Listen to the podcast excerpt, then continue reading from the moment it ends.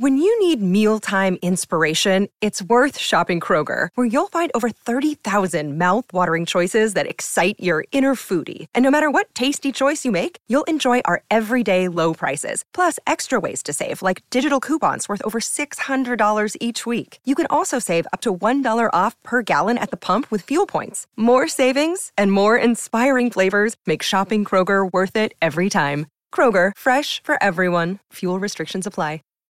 Welcome to the 12th Man Rising podcast, part of the Fansided Podcast Network.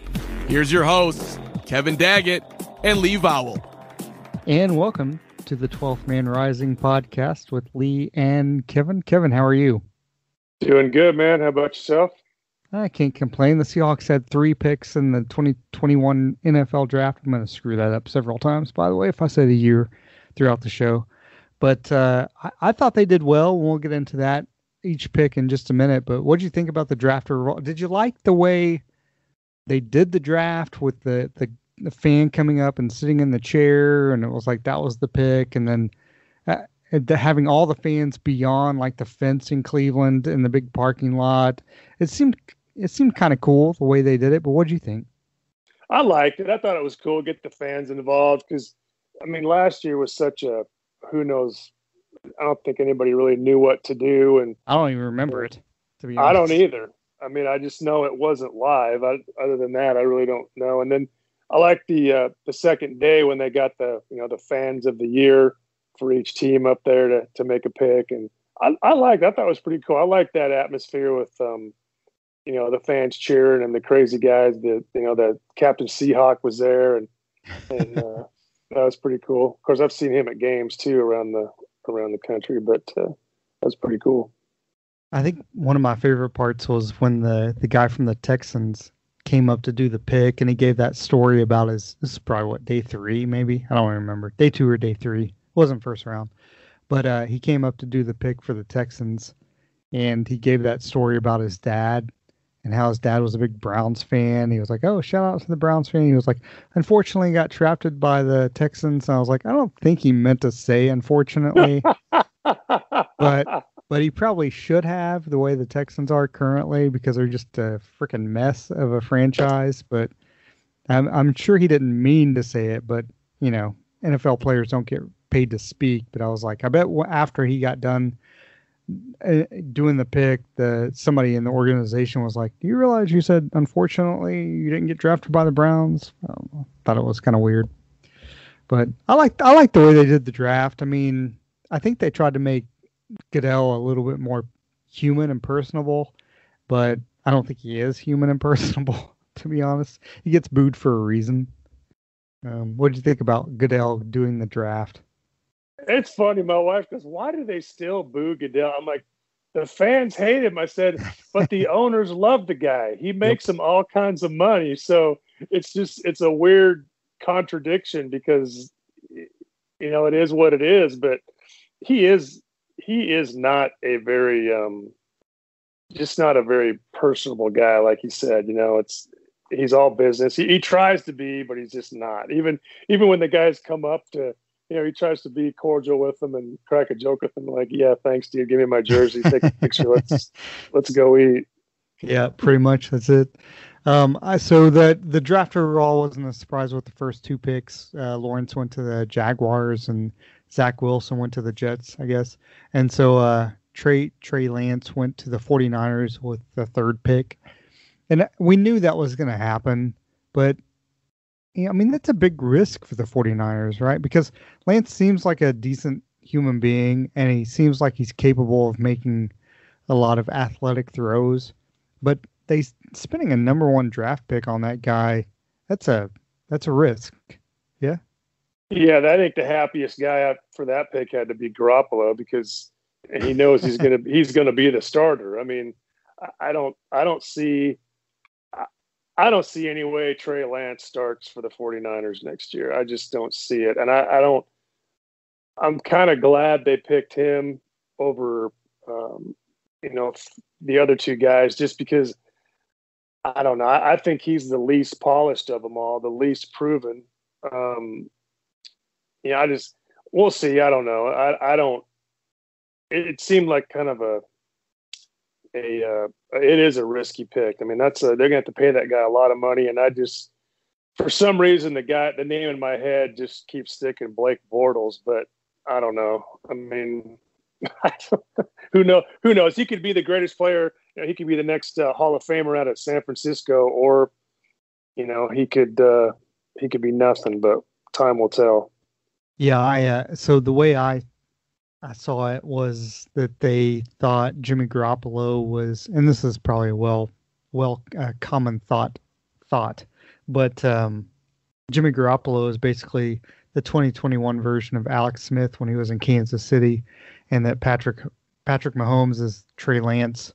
Um, but I, I mean, the thing with Mahomes is he had a lot more experience in college, and he also played, even though he didn't play great defenses, he also had more experience playing against higher level uh, caliber talent that could transition to the NFL.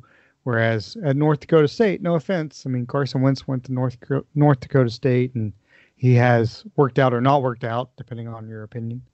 But um, I, I, Trey Lance, yeah, I mean he has all the intangibles, he has all the athletic skill. I just don't see him as like a guy who's definitely. I, I don't see him as far along as Carson Wentz.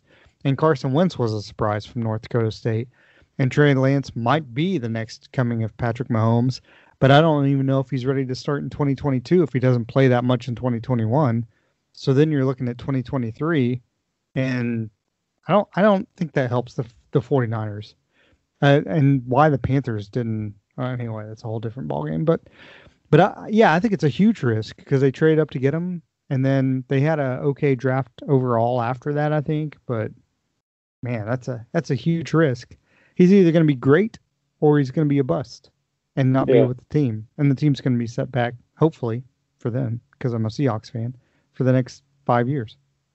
Yeah, I think so too, and I I, I think the guy that the, my guy that made out great and, and got picked to the right team was Mac Jones. I mean, to the Patriots because he's he's a pocket passer. There's not many pocket passing teams in the NFL. The Patriots are one of them. If you know if they continue their thing, you know he could be the next Tom Brady. I don't know, but um, I think he's out of all those guys that got picked, those QBs that got picked. I think he he was very very fortunate to go to the team that he did based on the the system that they run and his his uh, his talents. I agree 100%. Yeah, I thought that was a perfect pick for the Patriots. Even if Trey Lance had been there, I think they should have picked Mac Jones just because, yeah. like you said, he's he's a perfect fit for their system. And, and you know, he's one of the Alabama guys. Of the 32 first round picks, 48 of those guys were Alabama picks. I don't know if you know that. right. But, I mean, the Patriots picked their first two picks for Alabama guys. I thought that was I thought they had a really good draft. I'm not a Patriots fan by any stretch, but I thought they had a really good draft. And I thought picking Matt Mac Jones was just like a no brainer. I we talked about this last time, but I really don't get the the people who are down on Mac Jones. I mean, yeah, so he doesn't have the athletic ability to run outside the tackles for a first down. He's not going to do that. But hey, Tom Brady just won another Super Bowl, right? And he doesn't exactly. do that either. So and and Bill Belichick and and those guys are going to get the best out of Mac Jones. I think it's a great pick. He he won't start next year because they signed Cam Newton, but he'll start 2022 and they'll be fine uh, for a long, long, long time. So as far as each Seahawks pick, they went second round. They went with a receiver. I to me they had three needs coming into the draft. If they only had three picks, they ended up with four at one point, then went back to three. So they they ended up with the three picks. I thought they needed a third re- receiver at option or a three third option at receiver. They needed a cornerback, at least depth at cornerback, and they needed offensive line help. And I thought that's what they drafted. And I really like I really like all the picks that they got. I think they might have gotten a, a steal in the sixth round with Stone Forsythe at tackle. He's not going to start next year. He doesn't need to, but maybe by 2022, 2023, you know, he's big enough. If he has the right coaching, he could be a starter. Bleacher Report had him as a first or second round pick. I don't know if that's the case, but maybe he'll end up being really good. Uh, D'Wayne Eskridge, I thought they they wanted a slot guy first. I you know he they don't need Josh Gordon anymore. Antonio Brown was already signed by the Buccaneers. I thought Eskridge was a really solid pick. I didn't know who they were going to pick, but I thought he was really solid.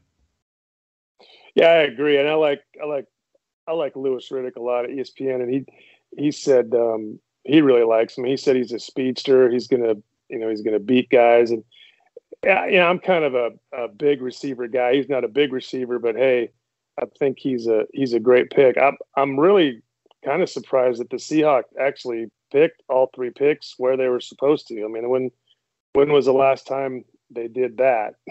Never. and, Not yeah. since 2010. Never anyway. Yeah.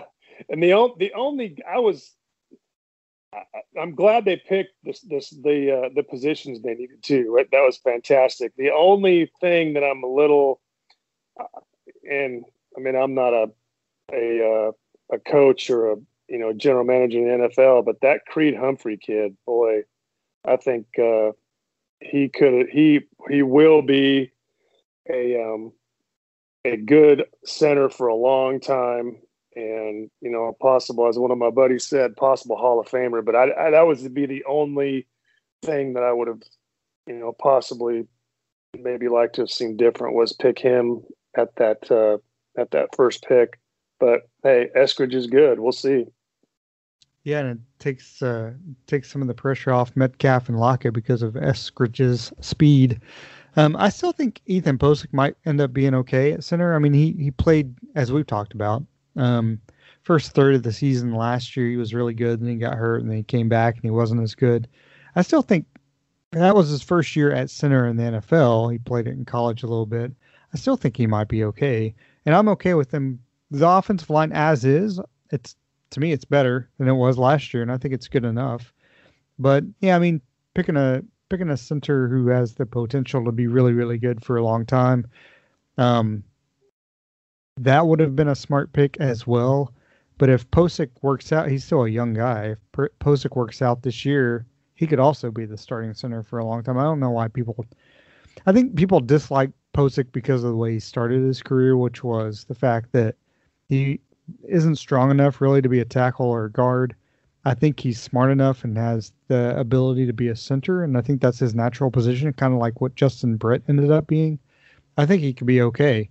I mean, this year we'll have if he ends up being terrible, then you know we're talking next year, and it's like, man, they blew it on the Creed Humphrey thing because they should have taken him instead of having Pocic. But they can fix that in another another area. I think the I think it was good to, that they chose Eskridge and I think he, he, not only does he add speed at third receiver, I think he's also going to return kicks, and I think that's because DJ Reed did really well returning kicks, but now he's become way too valuable as a cornerback to have him returning kicks. So I think that was a smart move. Um, Tre Brown, I thought the Seahawks did two things with their first two picks. They went because of the way 2020 was all messed up. They went with mature players who they kind of knew what they were going to get, but they also went with really fast players. So Tre Brown being the cornerback who can play outside or inside theoretically. I thought that was a great pick in round four. And even Pete Carroll afterwards was like, no, we're, we're playing him outside. If he can't play outside, maybe we'll move him in. But he's always played outside and he's been really good. So what did you think about the Tre Brown pick?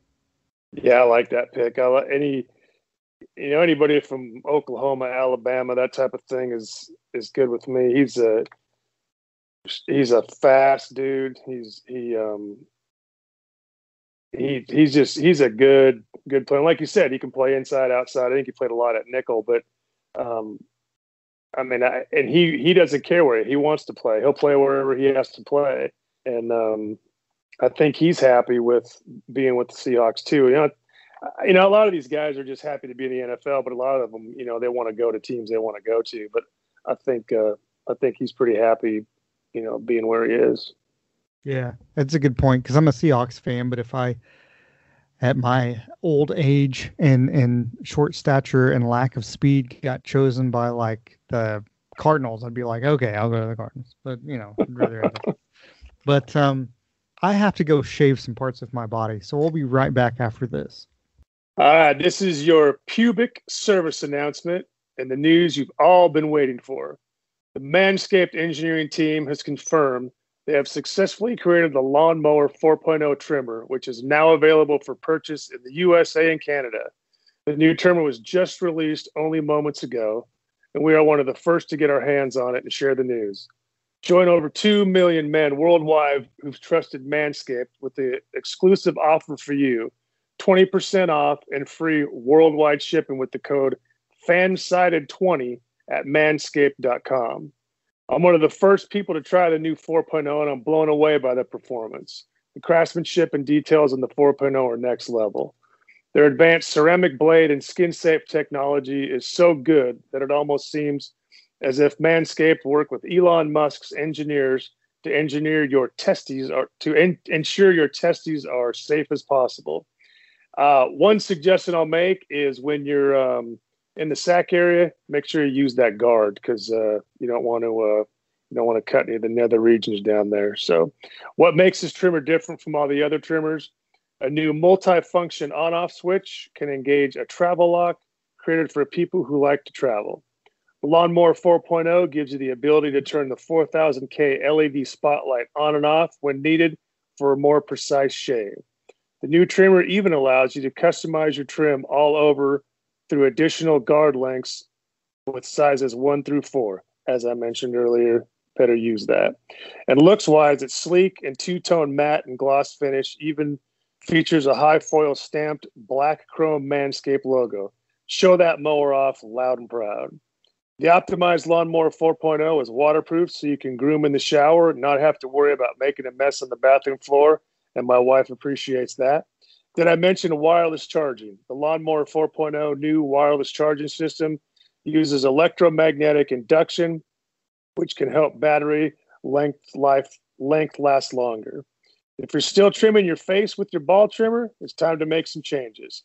Get 20% off, free shipping with the code FANSIDED20 at manscaped.com. No person wants to end up with pubes in their mouth, and your balls will thank you. Get 20% off and free shipping with code FANSIDED20 at manscaped.com. That's 20% off with free shipping at manscaped.com and use code FANSIDED20. Unlock your confidence and always use the right tool for the job with Manscaped. I just, what's the issue? Why they hate Europe? I guess. Uh, I'm just joking. Coronavirus. Oh, that didn't start in Europe though. that's right. That's right. So the, the LED spotlight seems pretty cool, actually. That's that does seem pretty cool. Oh, interesting. It, it actually is. I mean, yeah, it's it gets a little dark down there. You got to see what you're doing. But heck yeah, yeah. It's, that's the shadowy area for me. That's right. I'm, I'm a little bit. I, I, you know, since COVID hit, I, have gained a few pounds, so I, I need the light, as much light as possible. so, uh, as far as positions and the way they look for the Seahawks, ironically speaking, um, after the draft, I mean, coming into the draft again, uh, you know, I mentioned I think thought they needed a third receiver, I thought they needed depth at cornerback, and I thought they needed offensive line help. Are there any glaring positions that you see that that you think? hey, you know what? The Seahawks really need this? Or is it like anything they get, like Richard Sherman, for instance, is just like, oh, you know, I'll take that. That's good. But is there anything they have to have at this point? I, I think they got it. I mean, we we talked last couple shows about, you know, we're, we have the benefit of going into this draft saying, hey, we don't, you know, we're looking pretty good. We don't need anybody to come in and, and uh, fill a position and start start first day. But they did fill the positions they needed. I mean, the things that, that you mentioned that we needed, you know, receiver, cornerback, offensive lineman, that's what they got. So, and I think they've got it, you know, they're going to sign a bunch of undrafted free agents and, and, you know, see if anybody makes. And as you know, the Seahawks have a history of uh, some pretty good undrafted free agents making pretty damn good careers. So you know, we'll see what happens. But as far as missing links, I don't think we have any. I think we've got a um, a plethora of good talent to choose from, and and um, as long as everybody stays healthy, I think we'll be all right.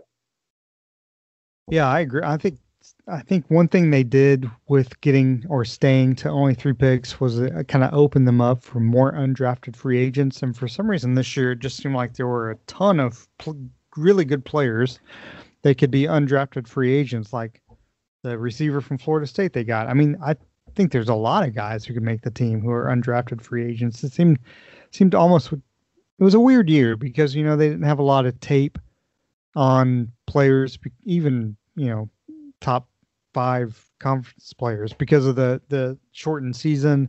And then you had players opting out even into that season, and then you had teams like Trey Lance taking taking a chance on a player who didn't really play, if any at all, in 2020. And then you had players who played who almost seemed to get hurt by the fact that they played and maybe played on a bad team, like like Terry from Florida State, who it was like, well, maybe he should have just opted out because his film was good enough to get him drafted, actually drafted instead of an undrafted free agent. It's such a weird year. But I thought what the Seahawks have done with their undrafted free agents is really good. We'll see how many make the team, but it's smart the way they. Uh, it was actually I'll say is near genius the way they approached the draft because they didn't overspend on their draft picks. So they kept that cap space. Yes, they have to sign some undrafted free agents, but they're less costly than draft picks. And the players they got as undrafted free agents, they had John Schneider and Pete Carroll at the end of the draft. They had to be thinking, "Are you are you serious? We got all these players we can sign?" Because there was a ton of talent, as you pointed out, left. But um, you know, so if if we're looking at free agents as far as those who are still available, you have players like Richard Sherman. Um, I'm looking at NFLTradeRumors.com, which is actually a pretty good site. So the first, the highest ranked free agent who's still available they have is Sheldon Richardson. He's played for the Seahawks. He's not coming back. But there's a bunch of players like Russell Okung, who's a former Seahawk, who's still available. I don't think they need a tackle, but if Okung is will, willing to come in at like a very decreased rate, he's great depth, if not even a starter, you know, because Brandon Shell's going to get hurt. Eric Fisher is another t- tackle. Again, he, the Seahawks are probably not going to bring him in, but you've got Richard Sherman out there. You've got Justin Houston. Um, Olivier Vernon is still out there. Austin Reiter, for instance, of the of the Chiefs, is a center. Seattle could bring him in and just give him competition for Pocic, and he's not going to cost very much. That may be something they do. But one player that intrigues me is Richard Sherman. Two players, I should say, Richard Sherman and KJ Wright, both former Seahawks. KJ Wright, the fact that he's still out there is a crock of crap, if you if you ask me. Some team should have signed him. And I don't know if maybe when he goes to talk to another team, they're like, you know what, you're kind of a Seahawk for life. We don't really want to offer you this much because we don't we think Seahawks will match it. So he doesn't get any offers or whatever. He needs to come back to see the Seahawks next year, even though Jordyn Brooks is worthy of being a starter because that def- the defense is only better with KJ Wright, especially the way he works off Bobby Wagner. But Richard Sherman they don't have a they don't have a shutdown guy. Richard Sherman was injured last year, so what you have to go off 2020 is not the same. He's still a a very good to great cornerback. Neither of those guys are going to cost more or very much. Uh, they still have cap space they can spend. So, do you first of all, KJ Wright, does he come back to Seattle? Secondly, Richard Sherman, does he end up coming back to Seattle or does he get offered just a bunch of money that Seattle's never going to match from another team? I don't I don't really foresee anybody offering him a bunch of money just because I mean he was injured last year. He is at the end of his career and you know he says he wants to play two more years.